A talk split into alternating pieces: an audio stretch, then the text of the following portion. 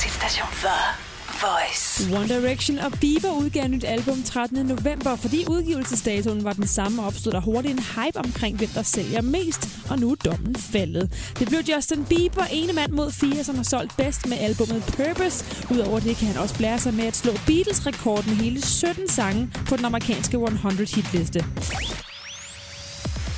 Lucas Graham får snart sin amerikanske tv-debut. Den 10. december er bandet blevet inviteret til Conan O'Briens talkshow, hvor de skal optræde med sangen Seven Years.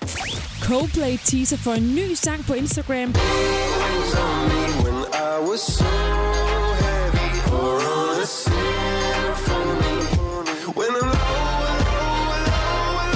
Den kvindelige stemme er Beyoncé, og sangen hedder Him for the Weekend.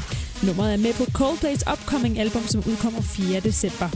Joe Jonas fortæller, at The Jonas Brothers reunion sagtens kunne ske. De tre brødre stoppede i 2013 og har sidenhen arbejdet med musikken hver for sig. Adele slår endnu en rekord. NSYNC har haft rekorden i 15 år med hurtigt sælgende album på en uge, men den første plads nupper Adele nu. På iTunes solgte hendes 25-album mere end 900.000 på en dag og ligger nummer 1 med Hello i over 15 lande. Model Cara Delevingne er kun 23 år, men når man er supermodel, så er lønnen ikke den samme, som hvad en normal 23-årig pige får. Hun er booket til så mange reklamer og kampagner, at hun tjener omkring 90.000 kroner om dagen. Desuden skal Cara og Rihanna spille side om side i en ny film, der lander i 2016.